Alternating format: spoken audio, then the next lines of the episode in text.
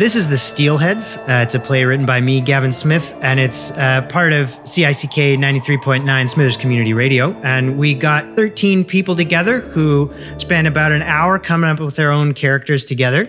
And then I went away and had four weeks to write a murderous, murdery, generally murdery play featuring those 13 characters. And then we all got back together and everyone acted out the character that they had created.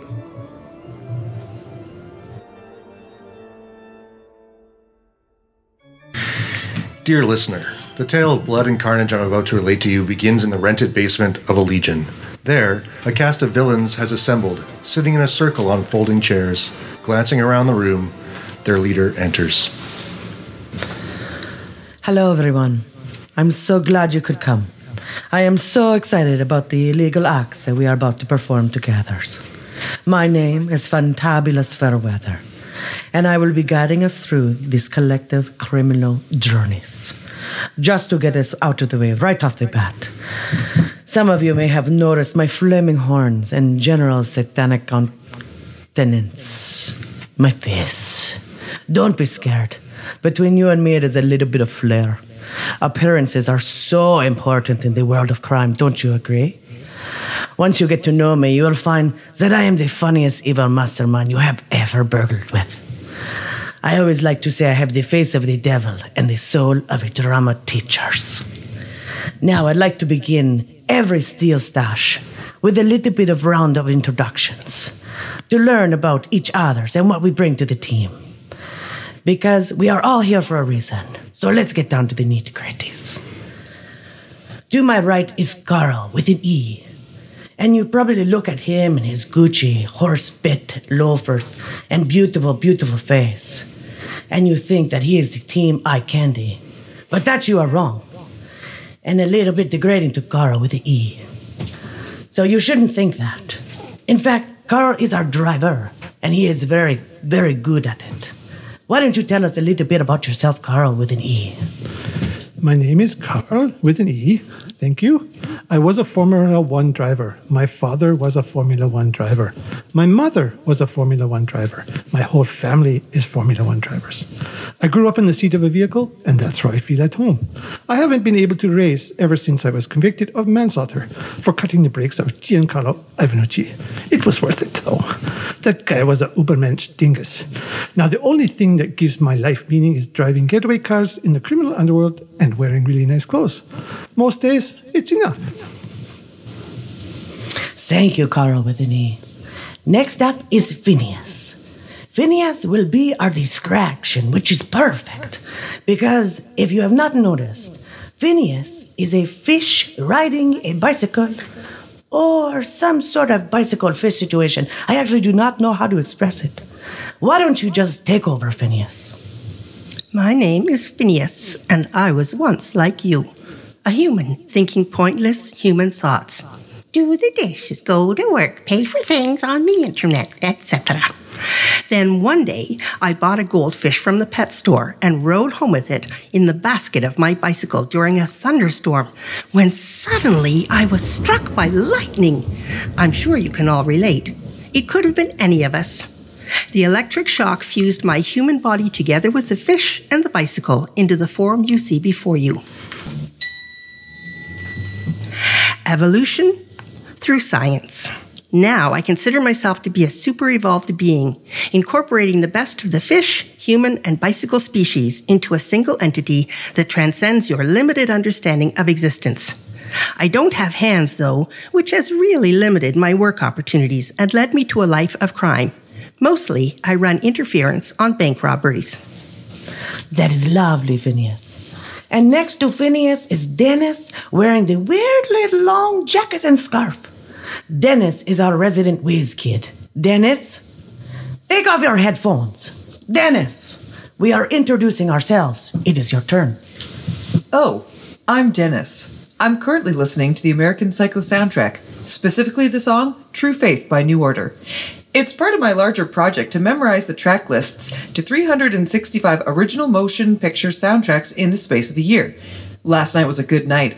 I memorized the trilogy of soundtracks to Bridget Jones's Diary, its underwhelming sequel, Bridget Jones: Edge of Reason, and the satisfying conclusion, Bridget Jones's Baby. As a bonus, on YouTube, I also found the soundtrack to a fan fiction fourth installment called What's Up, Pussy Bridget, which was surprisingly good. It's through attention to detail that I'm able to distract myself from the generally vacant and shallow nature of our shared cultural experience. Is that what you had in mind? Why don't you tell us what you're doing here, Dennis? Oh, I'm cracking the safe. Safes are easy to crack. Safes are actually a lot like movie soundtracks, in ways that I prefer not to specify right now. Okay then. And to our right, this brooding character dressed in a floor-length cape and bat mask is Sue. Take it away, Sue. My name is Sue. My parents were millionaires, then they were murdered. I grew up in darkness, surrounded by the meaningless wealth of my dead parents. Then, one day, I saw an obscure movie called Batman The Dark Knight. You probably haven't heard of it. Check out the soundtrack, Dennis. Anyway, I thought this Batman guy is super relatable. I'm picking up what he's laying down. It turned my life around and gave me a purpose. I spent my entire fortune on bat themed paraphernalia belts, grappling hooks, weird bat helicopters, cars with unnecessary rockets, the whole deal. I actually had to take out quite a large loan for some of it. Question Can we call you a bat named Sue? No, why? I don't get it. Anyway, the problem I've found is that fighting crime is not really a moneymaker. So, for financial reasons, I've decided to do crime instead, just on a temporary basis. Then, once I've paid off my loans, I'll switch back to the fighting of crime. I'll be piloting the escape Batjet and also providing the getaway Batmobile. Unfortunately, I can't drive two things at once, so I've reluctantly allowed the Formula One pretty boy in the fresh pressed shirt to drive the Batmobile. Watch it, freak. Don't scratch my ride, babyface. Oh, let's keep it friendly. Next up is the muscle of our operation, Bertu. Bertu is a talking rhinoceros wearing too small of a raincoat. You must have truly fascinating backstory, Bertu. Why don't you tell us about it? I am a very big rhinoceros. Okay, moving on.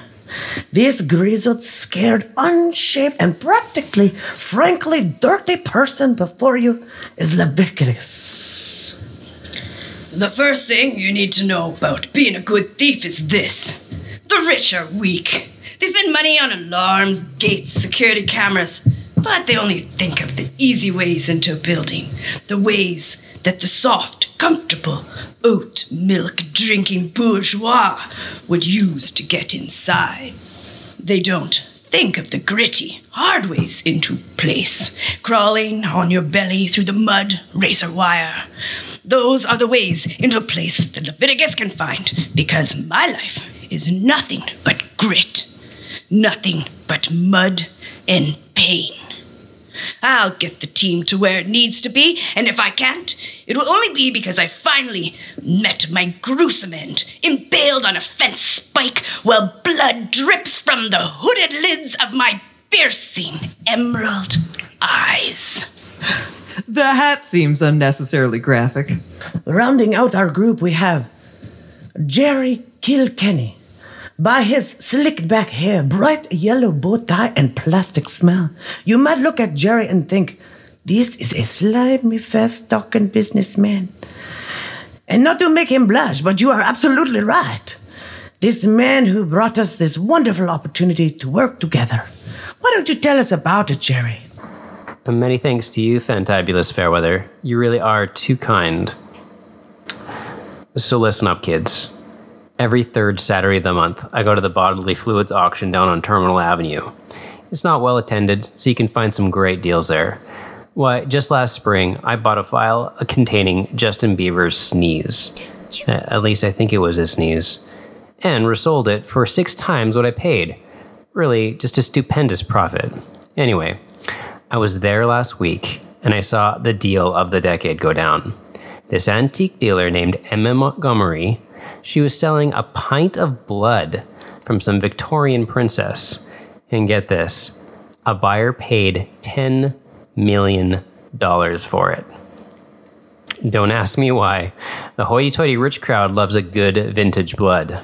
A buyer is a guy named Fred Sharing, a real weird type, who wears an old timey English cape and a stovepipe hat and I happen to hear him explain to the antique dealer how the delivery will go down. She'll be escorted to his castle tonight in an armored vehicle with four armed guards who will wait outside the castle while she delivers the blood to him inside in a small, locked safe. So, we just need to get a team inside the house unnoticed, steal the blood upon delivery, distract the guards, and make a quick exit. I'll resell the blood on the black market, at which point we split the profits and go our separate ways. Booyah. And there you have it, Leviticus. You will break into the castle, leading a team consisting of Bertu and Dennis. When the blood arrives, Bertu will take it, and by force if necessary, and Dennis will crack the safe. Phineas will run a distraction outside in front of the armed guards. Leviticus Bertu and Dennis will exit the castle during the distraction and rendezvous with me and Carl with an E into Getaway Batmobile. We'll pick up Phineas on our way out. We expect the guards to give their chase with their vehicles, so we rely on Carl E to drive us to the top of Unnecessary Hill, where Sue and Jerry will be waiting in the Bat Jet. Carl with an E, you will drive the Batmobile directly inside to the Bat Jet, at which point Sue will take off, and then we will make a clean escape. Any questions? Do we have a team name? I prefer to participate in a heist group with some names. The Bat Flock. Team Fur Big Rhinoceros! Super Steel Squad. Super Steel Squad. That's a stupid name. What are you, 10? What's that? Sorry, I can't hear you through your children's Halloween costume. Okay, team, let's keep brainstorming. How about the Stealheads? Actually, I could live with the Stealheads. Agreed. Okay, good enough then. Stealheads, let's get to work. Dear listener, we find ourselves at the estate of Fred Shearing, where antique dealer Emma Montgomery looks profoundly uncomfortable as four armed guards escort her to the castle door and leave her to enter alone. She is wearing a vintage peacoat, her brown hair in a short bob. She carries in her gloved hand a small safe. As she walks into the castle, the giant door creaks shut behind her.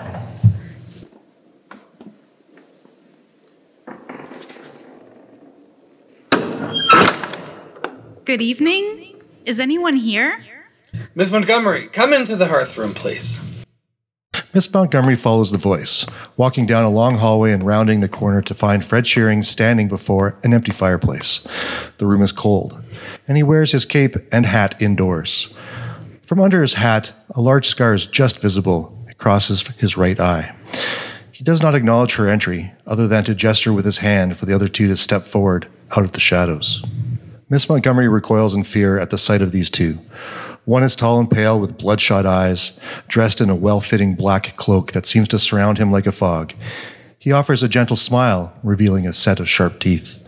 The other is short, no taller than a cat, but with ape like arms resting on the ground and covered from head to toe in shaggy purple fur, his golden eyes dazzling under a set of bushy eyebrows. You need not fear, Miss Montgomery. My associates mean you no harm. I asked them to attend so that they could hear from the horse's mouth, so to speak, and with no offense intended to you, the provenance of the blood you're about to deliver to me. Miss Montgomery is not the only one surprised by these two guests.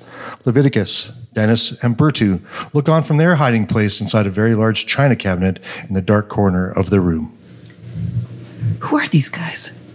I, I didn't think there was supposed to be anyone else in the castle. I don't know. Uh, let's wait to see uh, what's going on uh, be- before we take the, the blood.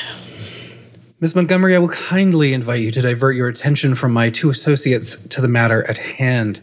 You are a well renowned dealer of antiquities, specializing in antique bloods of origins both fantastical and historic. I have invited you here precisely because of that expertise. In the safe that you carry is a pint of blood that I have paid no small amount of money to acquire. Its value to me and my associates rests entirely on the identity of the individual whose veins it once flowed. I ask that you please explain and confirm for my colleagues the origin of the blood that you carry. Of course. My apologies, Mr. Sharing. I hold in my hands a safe containing one imperial pint of the blood of Princess Louisa Caroline Alberta, Duchess of Argyll, sixth child of Queen Victoria, born in Buckingham Palace, March 1848, deceased December 1939. This provenance has been confirmed by DNA analysis and maintained through strict chain of custody protocols. Those records are enclosed in the safe. I am, as you mentioned, Mr. Sharing, a professional. Acting as a vice regal consort, Princess Louisa spent a great deal of time in Canada. Poor thing. And she is, in fact, the namesake of Lake Louise. She had a notably mercurial relationship with her husband, the Duke of Argyll and Governor General of Canada, but managed to preserve marital harmony via frequent extended absences. She was, if I may say, a bit of a rebel as far as royalty goes, advancing such novel causes as tourism and feminism. She was also a woman of great beauty. Ah, you've seen her portraits. No, no, I have not. Hmm. Well, my apologies again, Mr. Sharing. I realize that we have skipped over introductions with your two guests. I do not know your interest in Princess Louisa, nor even your names. Name's Jinx. You don't have to be polite. You're thinking, is this a Furby? Am I talking to a Furby? I get that a lot. Furby? I assure you, I. The look on your face tells me you don't know what I'm talking about, so I'm going to assume you don't understand the cultural reference and move on. I don't have an interest in Princess Louisa. I'm not a monarchist myself, although 200 years ago I did live for a spell in the forests of Abergeldy Estate, eating red squirrels and the occasional royal hunting dog. And I have to say, I could get used to the lifestyle. But look at me, I'm rambling already. What I do have an interest in is this tall glass of water next to me, who is my longtime partner in nocturnal shenanigans and all around best friend. He doesn't actually have a name anymore, which gets awkward after the first decade or two, so I just call him the Ageless One, or the AO for short. I used to call him the Ageless Coachman, which I thought was cooler, but after air conditioning was invented, the AC acronym didn't really strike the same tone of blood curdling fear anymore, so I switched it up. Anyway, here we are on personal business for the AO. You want to take it from here, buddy? I so seldom speak of my past. It comes strangely to me. Yes, it is I who has an interest in Princess Louisa. I was her coachman, but I was so much more. It was the summer of 1879. A young man of 23, I had been hired as a driver to the princess for her tour of British Columbia. She was clear-eyed, brazen woman, full of life, chafing against the constraints of her era and the role she was required to play within it. The protocols were quite strict for a royal coachman, and speaking to passengers was absolutely forbidden. But we were often in remote locations, and she would come find me while I was tending to the horses, ask me questions about my life. She had disarmingly sad curiosity about her, and I was spellbound. One evening, while we were speaking by a hitching post under a tree, she interrupted me to kiss me on the mouth. Over a period of two weeks, we would meet nightly and find secluded places by the creeks, in the forest groves, even in barns. She was the first woman I'd ever lain with. As it turned out, she was also the last. On the final stop of our journey, as I walked from the stable to my room, a shape descended upon me in the darkness and tore into my neck. I was left for dead, but I did not die. That night, I rose from my old life into a new one a life of eternal hunger, a life of waking in the woods at midnight, wandering without end through alleyways and strangers' gardens, haggard, occasionally stealing vegetables, but deriving little pleasure from them, ready as I was for blood. When I did not return to my coach the morning after my transformation, the royal party stayed for days trying to locate me without success. Eventually, they hired a coachman and moved on. The royal party left at twilight, and I sat perched in the wooded shadows waiting for a glimpse of Louisa through her coach window. I saw her only briefly, gently weeping as her coach rounded the corner and she left my life forever. I did not seek her out again. As the years passed, I knew she was growing old, moving inevitably towards the grave, while I hovered in suspended animation of my cursed state. Yet I think of her still with love. No, that story never gets easy to hear. I mean, what a bummer, am I right? I'm quite at a loss for words, Mr. A.O. I have acquired this blood, Miss Montgomery, to provide it to my two associates here, but not for free. Oh no, there is a heavy cost. I require them to kill my troublesome nephew, Alfonso. He lurks through this castle as if it were his own, raiding my wine cellar, depleting my specialty cheeses. The only time he mercifully leaves is to attend meat draws at the Legion. Alfonso, as the youth are inclined to say, is a deadbeat. I'm quite certain he is scheming to inherit my estate, and I will not have it. When I learned of this most compelling opportunity to engage the services of my two associates here for the purposes of his nefarious murder, I leapt at the chance. I'm not really sure you should be telling me this, Mr. Sherry. And now, Miss Montgomery, kindly hand me the blood. That's our cue. Uh, sorry, Mr. Fancy Hat, but we'll be taking the blood from you. What the blazes? Who are you three? How have you emerged from my china cabinet? And why is one of you a rhinoceros? Uh, no time to talk. Bertu, take the blood. Bertu steps forward and swiftly claps his giant rhinoceros hands on either side of Fred Shearing's head.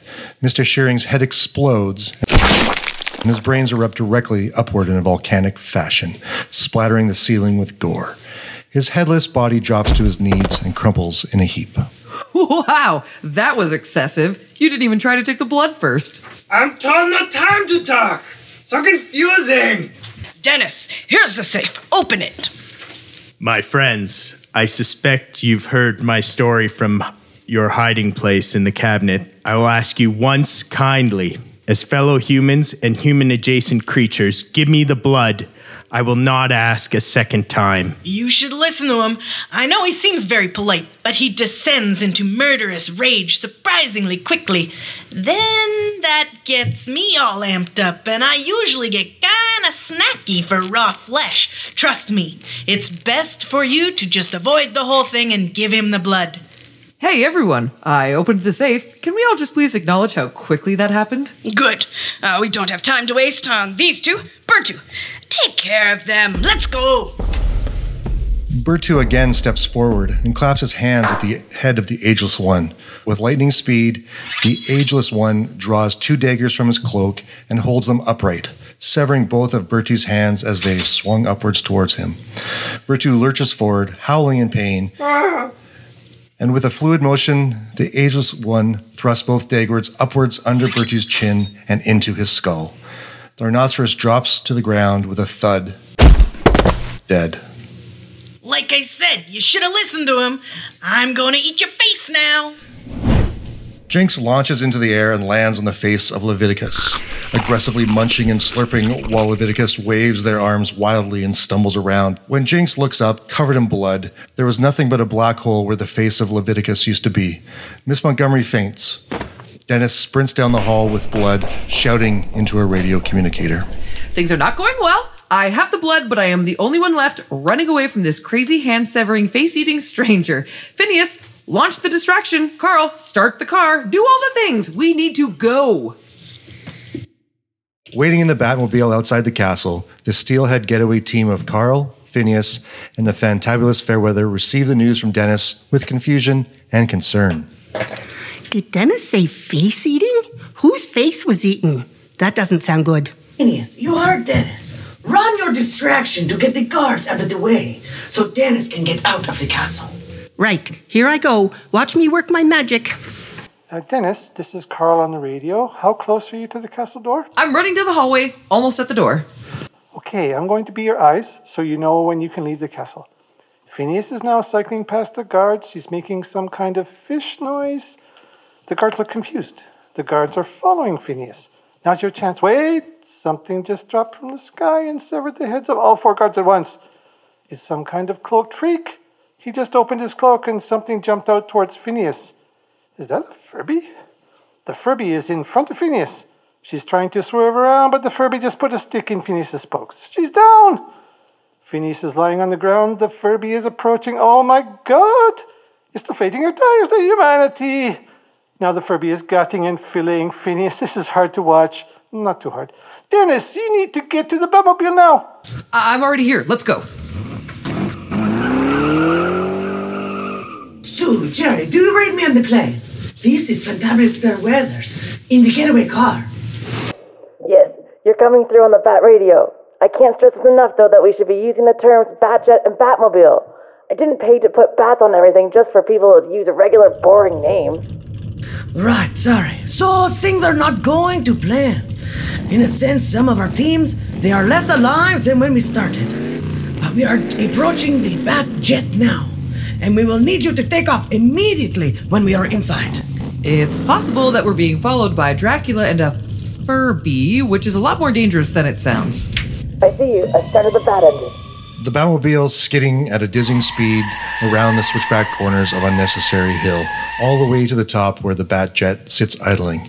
When they round the final corner, Carl accelerates directly into the open cargo hangar of the Batjet and screeches to a halt at the last possible second, the nose of the Batmobile just centimeters from the wall of the hangar. Okay, we're inside. Go ahead and take off. Don't tell me what to do. I was already doing that anyway. The Batjet rises up from Unnecessary Hill, and with a blinding flash, it takes off towards the mountains at an incredible speed. Well, I must say, bravo, Stealheads! We have the blood, and the getaway was simply exquisite. Aside from the gruesome killings of several team members, things have gone entirely to plan. I think we can chalk this one as a win. Folks, from the window seat up here in the cockpit, I'm seeing a flying shadow drop a purple football onto the wing. That seems like a bad thing, right? The purple football is ripping out and eating some wires. Now it's eating something inside the engine. Now the football is breaking through a window in the cargo hangar and reaching inside. Oh, and it's it's got something. It looks it looks like the blood. Yes, it has the blood. Oh, and it's dropping Dennis out the window. I'm going to go ahead and independently confirm that a bad thing is happening on the cargo deck. Bat radio dead. Bat engines down. Bat parachute non-responsive. All bat systems compromised. To bystanders watching from afar, the fiery end of the stealheads is a thing of strange beauty. A small blip in the night careening towards the mountains and burst like fireworks, sending orange tendrils of flame in all directions. Then, as quickly as it happened, the light was gone, and nothing but a faint cloud of black smoke was left, drifting upwards against the dark outline of the mountain peaks. Dear listener, for the final chapter of this tale, we find ourselves once more in the hearth room of Fred Shearing, where the Ageless One and Jinx sit on a couch across from Emma Montgomery, surrounded by several corpses. The Ageless One pours from the vial of blood into a wine glass and holds it aloft. My friends, a toast to undying love. Wait, am I to understand that after all this, you intend to drink the blood of Princess Louise? Well, of course. What else would I do with it? Oh, oh, dear Louisa. I haven't felt this close to you since the summer of 1879. You are, as ever, a thing of rare beauty. Would anyone else care to try? Ooh, ooh, me! There's nothing like a vintage blood. So much more refined in flavor than modern blood, spoiled as it is with various chemicals and corn syrups and the like. Oh, heck yes, that's good! Emma, you want some? I'm quite sure that I do not. Thank you. You don't know what you're missing. There's something very complex about royal blood. It tastes a bit like fermenting pheasants. This is a good one. Alfonso, what about you? Want a little taste of royalty? I accept the glass from Jinx. After all, you only live once. That's right, dear listener. Your humble narrator is none other than Alfonso, underappreciated nephew of Fred Shearing. My uncle had one thing right about me I do lurk, and those who lurk see. I've seen this strange and bloody tale from the shadows. Now, in my newly inherited castle, I've emerged from those shadows, and I feel like a drink to celebrate. I raise the glass to my lips and smile. Who's a deadbeat now, Uncle Fred? Laura Guillon, Emma Montgomery. David McTavish, narrator, and Alfonso. Quinn McCord, the ageless one. River Wild, Leviticus. Pam Hassan, Dennis. Brendan Barlow, Fred Shearing. Carly Quinn, Sue. Angelita Knoll, the fantabulous Fairweather. Gavin Smith. Bertu! Ken White, Carl with an E. Christine Bruce, Phineas. Megan Brady, Jinx, and your tech guy. Daisy, Tech. My name's Gavin Smith, and you've been listening to The Stealheads. I went away and had four weeks to write a murderous, murdery, generally murdery play featuring those 13 characters. And then we all got back together and everyone acted out the character that they had created. You've been listening to The Stealheads, a Halloween play for CICK 93.9 Smithers Community Radio. Commitment. blah,